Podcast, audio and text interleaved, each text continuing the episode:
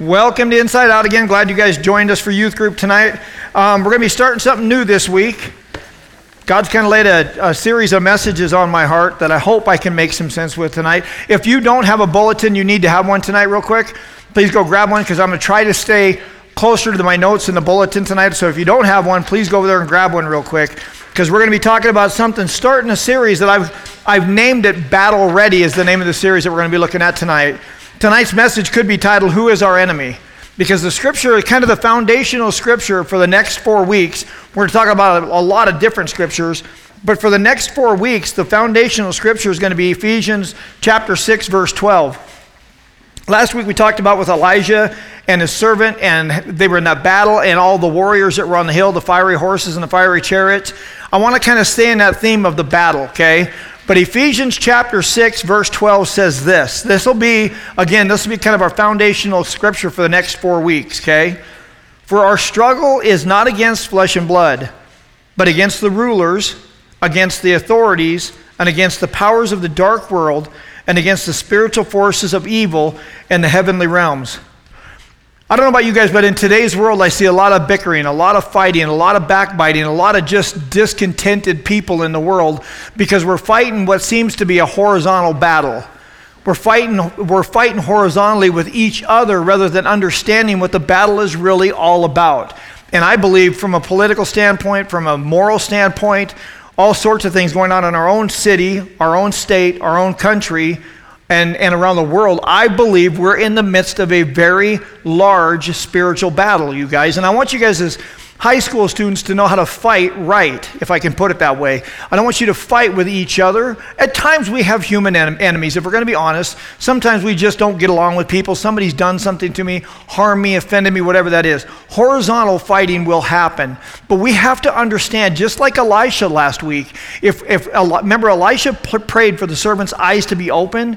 I believe even in your home, friends, family, politics, whatever it is, when we seem to be fighting horizontally, I really believe it's because our eyes are not open spiritually.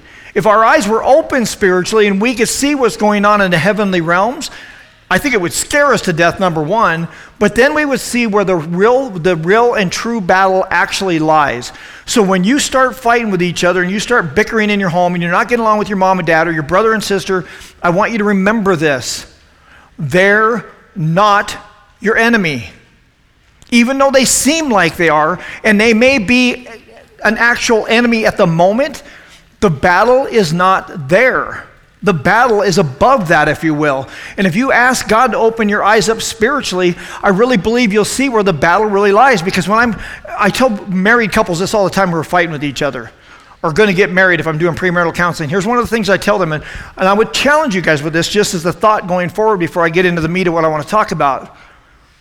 I'll use Rachel and I as an example, okay? Let's say Rachel and I are having a knockdown, drag out fight at home. I can't, I've lost count of the number of adults that I have come into my office, or you guys have probably known as well. You ask them, what were you fighting about? We don't even remember the battle gets to raging and we lose sight of the fact of what we were even fighting about to begin with most of the time. So I tell people this all the time, and here's a rhythm about what I want you to have in your relationships. I challenge people, and Rachel and I do this in our own life. If we get bickering back and forth a little bit, which we don't hardly at all anyway, but if it happens that way over the years when it has happened, you know what we do? We stop and we pray. We stop in the middle of the fight and we pray for each other.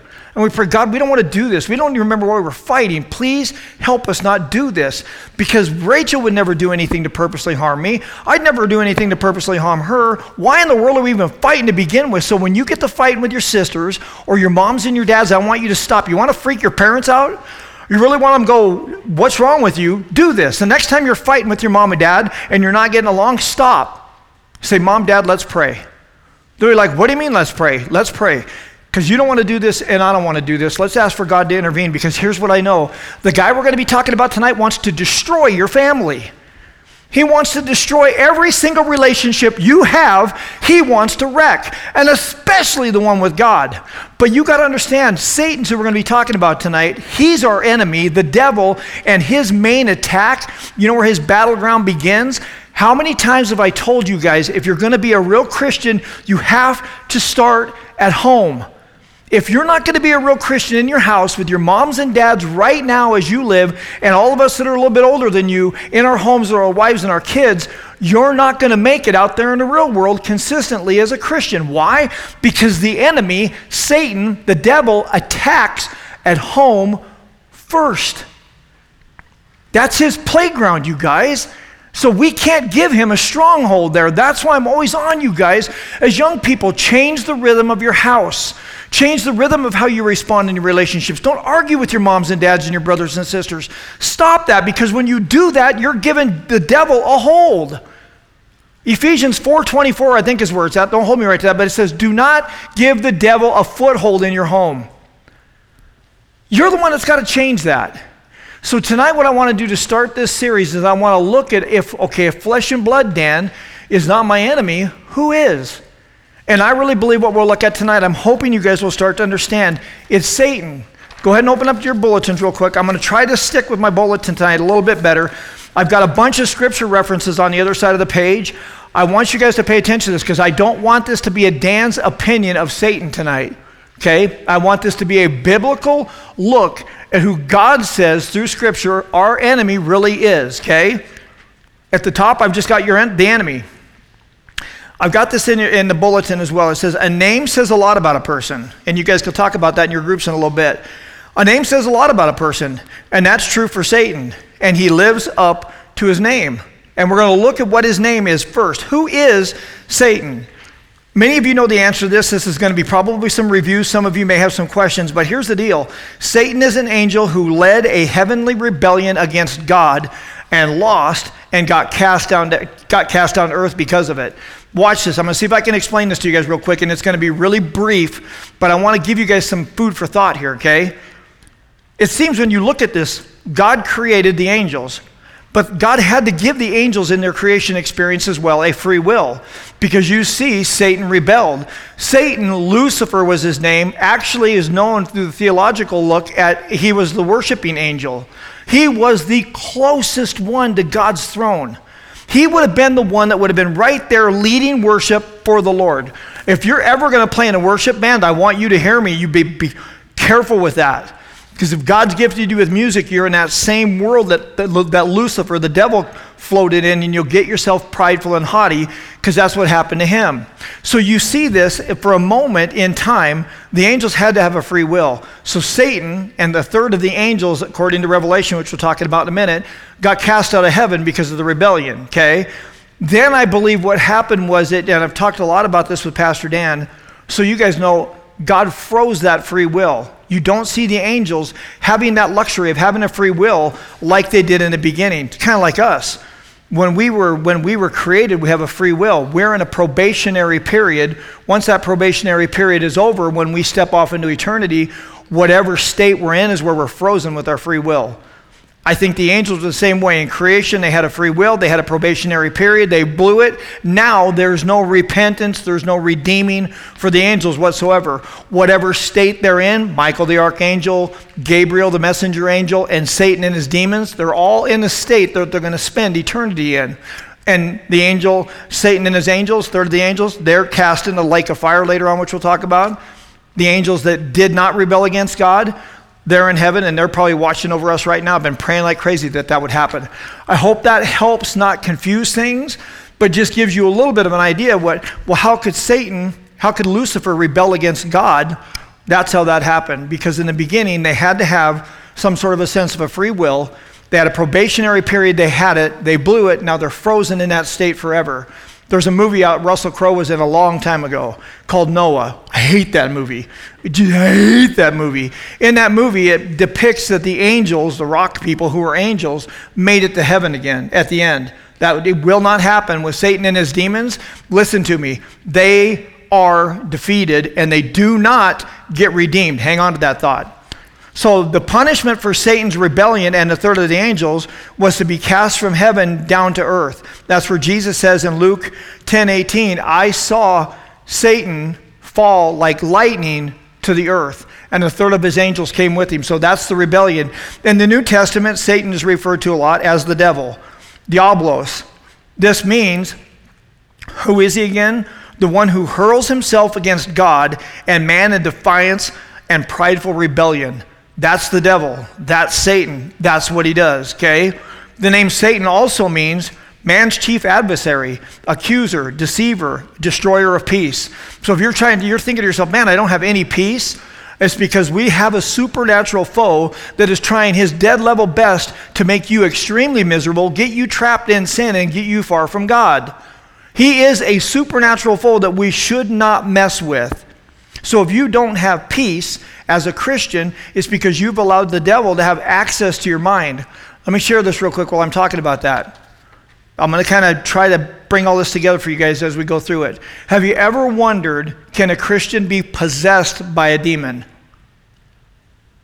If you ever wondered that, here's the answer no.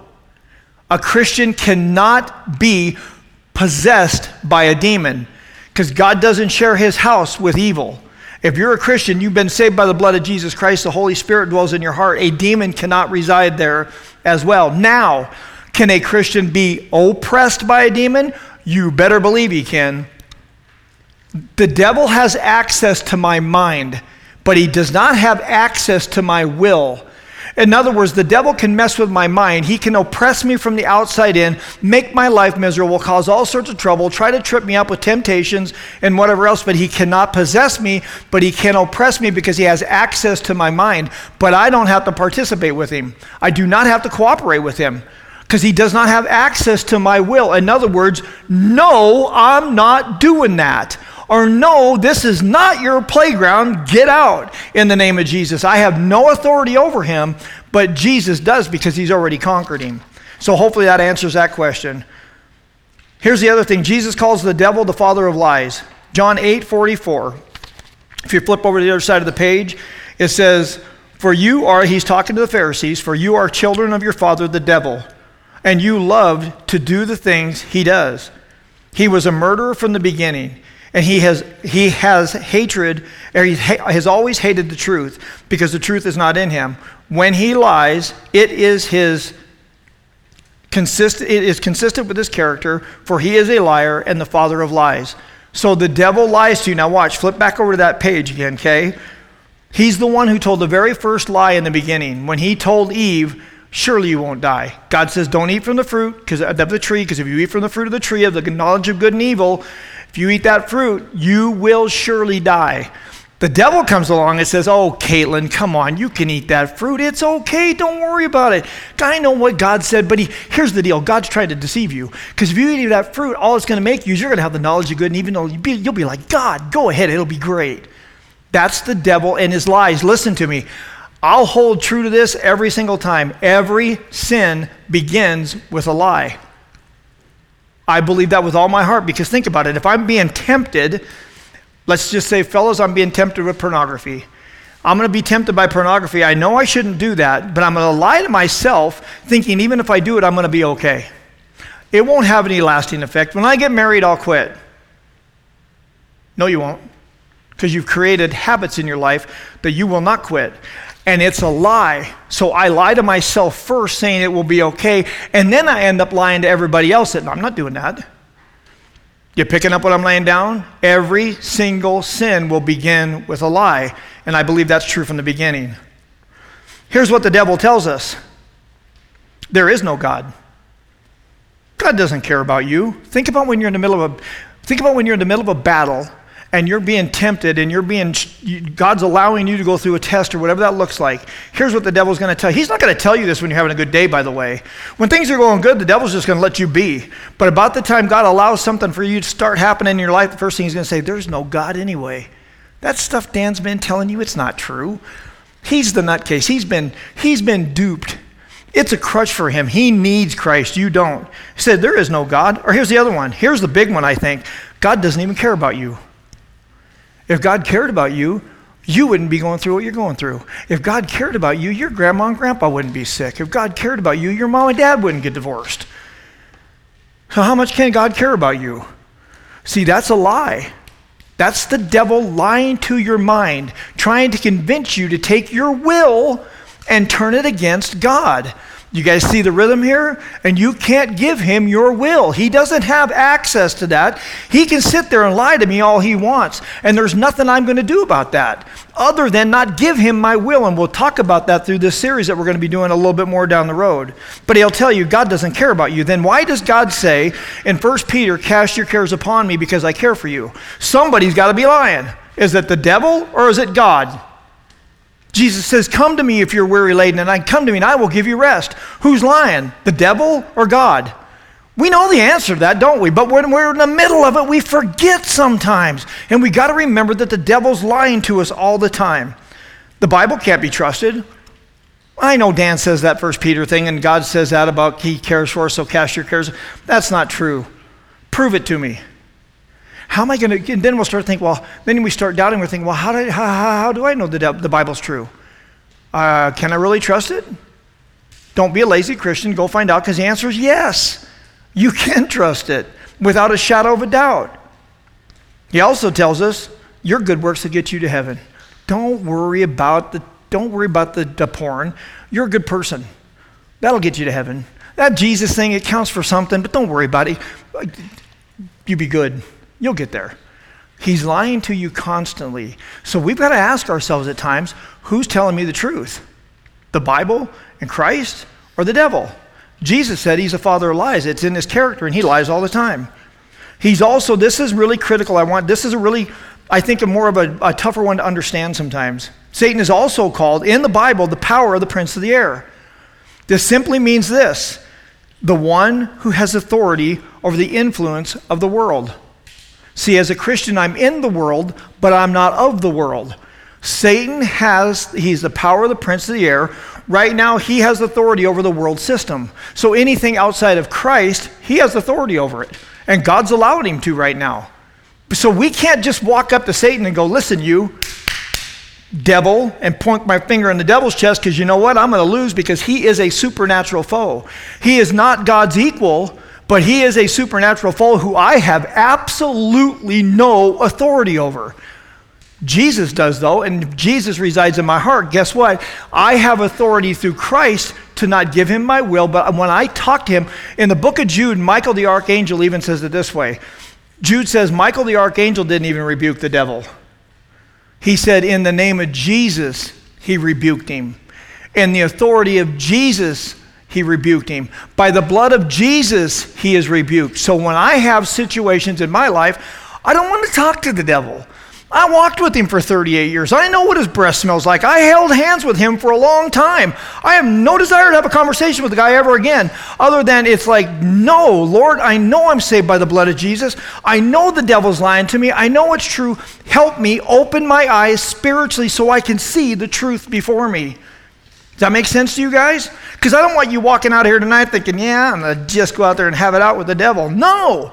A.W. Tozer puts it this way, and I've told you guys this before. He wrote a book, I Talk Back to the Devil. All he's doing when he's talking back to the devil is reminding the devil, I'm saved by the blood of Jesus. My name is written in the book of life, and I don't have to play your games. No, is how I talk back to the devil. No. I know you're messing with my mind, but I know it's not true. No. That's how you do that. So just understanding that. So Satan is the enemy of God and everything God does and everyone God loves. The, the second point is this what is Satan's purposes? Satan uses his power that God's allowed him to have to try to thwart the things of God. He tries to turn everything God's done upside down. Even look at the sexual stuff. You look at gender neutrality and all the different discussions on that. All that is, is Satan's taking something that God has created in the beginning that was so beautiful. The sexual desire we had was for what? To procreate, to have babies. That's why he gave us that desire. He made it so beautiful between a man and a woman. And then what happened at the fall when sin entered the world, Satan took that desire and he did not make it new. Satan's not created anything. He perverts everything good that God has given us. So he's taken that sexual desire and he turns it upside down on its head and perverts it. God sent Jesus Christ that those desires can be put back in place and be handled properly. God given desires, God governed desires. What we do as Christians, even, and the world goes, God given desire, either I try to govern it or I hand it over to Satan for him to govern it. And it's perverted and it's wrong. And it doesn't make any sense and it's been turned upside down. So he takes his power to try to thwart everything God's made so beautiful, he turns upside down. He, he attempts to dominate. And if you look at Isaiah 14, turn, turn back over to your scriptures. Isaiah 14 is up the top. This is Satan and how he would have talked to God in heaven. For you said to yourself, I will ascend. This is Satan talking. I will. I will ascend and set up my throne above God's stars. I will proceed on the mountaintop of, of God and, and far away from to, in the north. And I will climb to the highest heavens and be like the Most High. I will, I will, I will.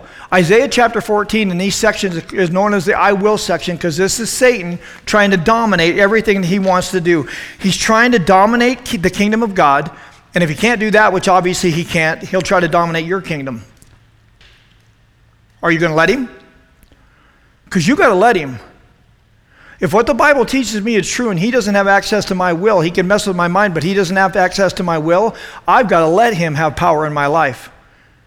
You understand that? You want to hear you? I'm going to really step off into the weeds for a second. You ready? I believe this to be true. It's a harsh statement and it's hard to get your arms around. We are, we are created to worship. We, that's what God's created us to worship. We're going to worship something or someone. That's where you've seen all the false idols in the Old Testament. What were they doing? They were worshiping false idols. They were committing adultery against God, and that's what made God so crazy. When we cooperate with Satan, we're in a sense worshiping the one we're not supposed to. Does that make sense to you guys? We're taking our will, because when we worship tonight, I took my will and I lifted my heart up to God, didn't I?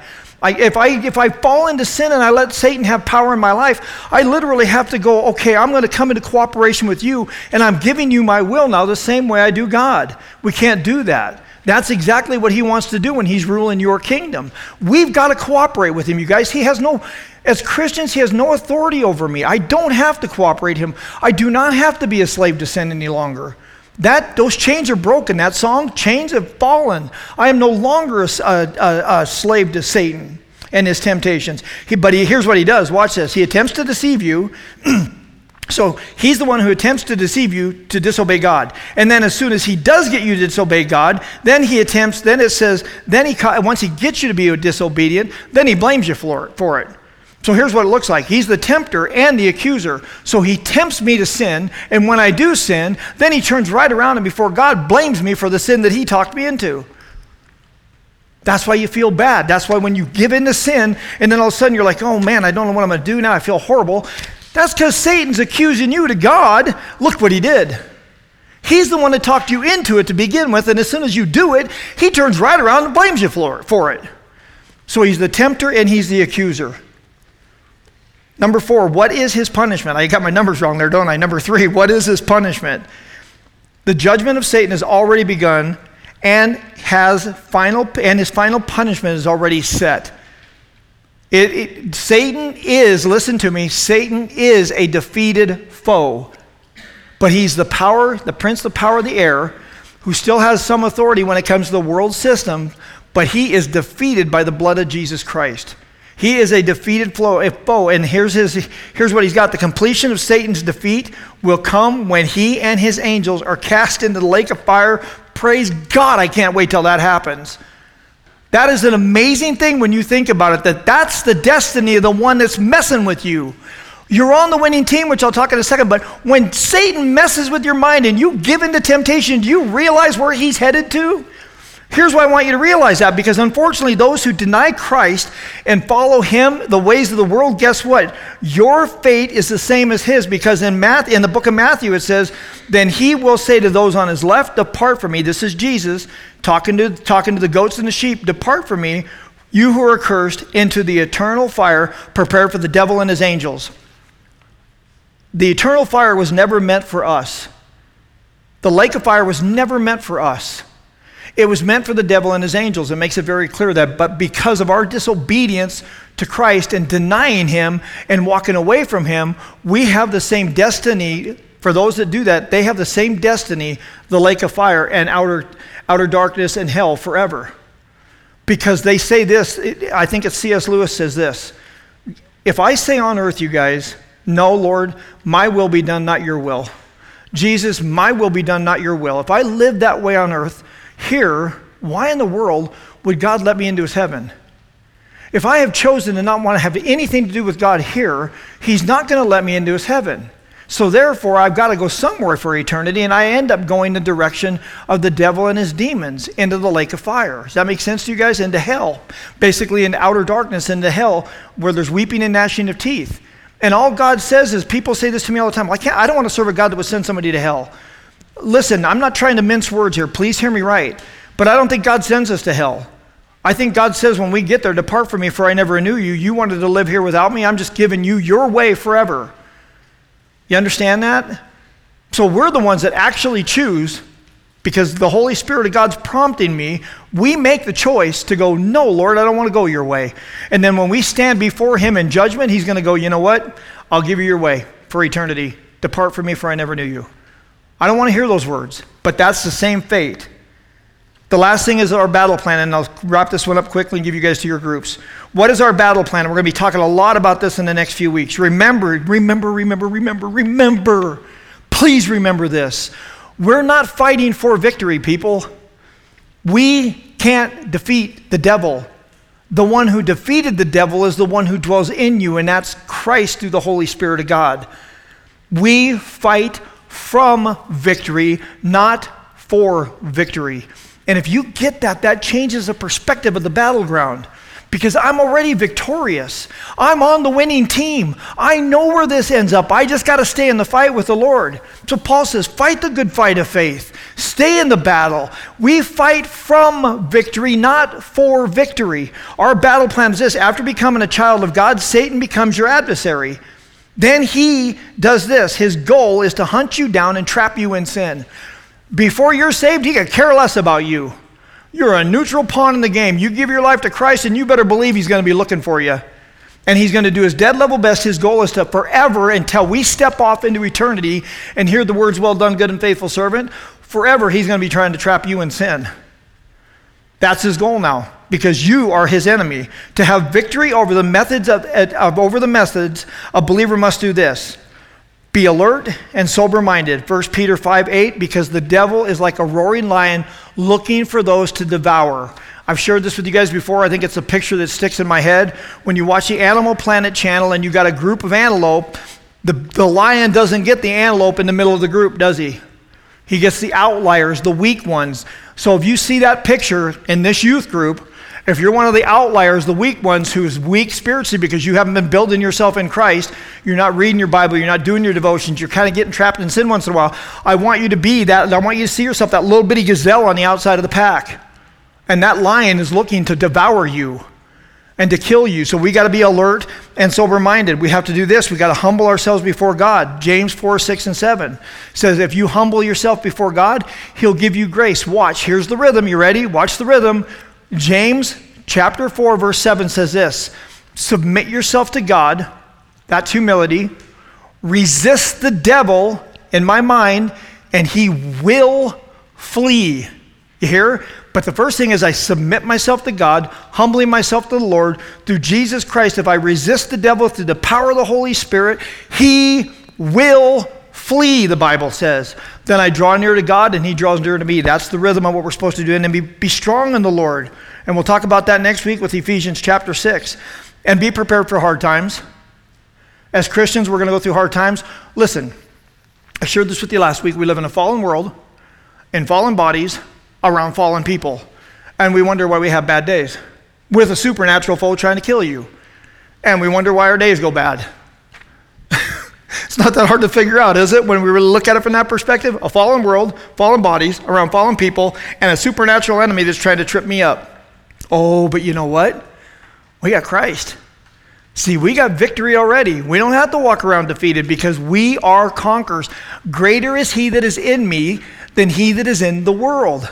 I am more than a conqueror through Christ who gives me strength. Rather than build up, the devil wants to tear you down, destroy your peace, your hope, and your future. But remember, Jesus says that he has come that you have, may life, have life and have it to the full. Turn to your tables, talk about a few of those questions, and we'll get up here and we'll wrap up in just a few minutes. Okay, if I can have your attention back to the front of the room real quick.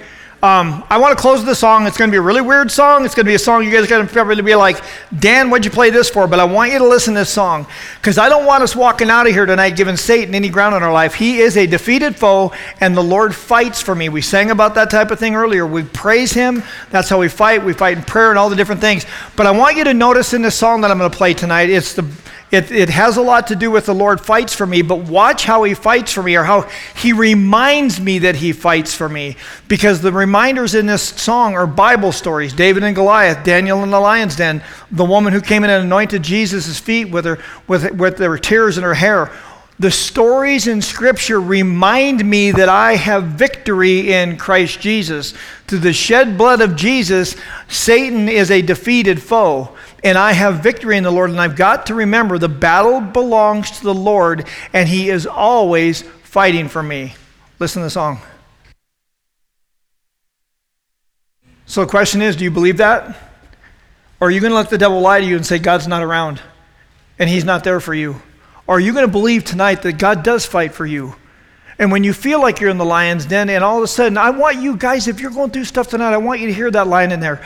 I was in the lion's den, and matter of fact, I slept that night. I slept good that night. Why? Because I got peace in my heart, knowing God fights for me, knowing that the Lord never abandons me and leaves me alone. Do you believe that? It's up to you to believe it, receive it, and walk like it. Satan is our adversary, our tempter. He's going to do his best to trip you up. But he is, by the blood of Jesus, a defeated foe. And we don't have to let our mind be his playground, people. We take our will and we go, No, I'm saved by the blood of Jesus. I have victory, and I know God's fighting for me. I don't have to do this. I can sleep well tonight, knowing that God's commissioned his angels, the Holy Spirit of God, and God himself fights for us because the battle belongs to the Lord, not you.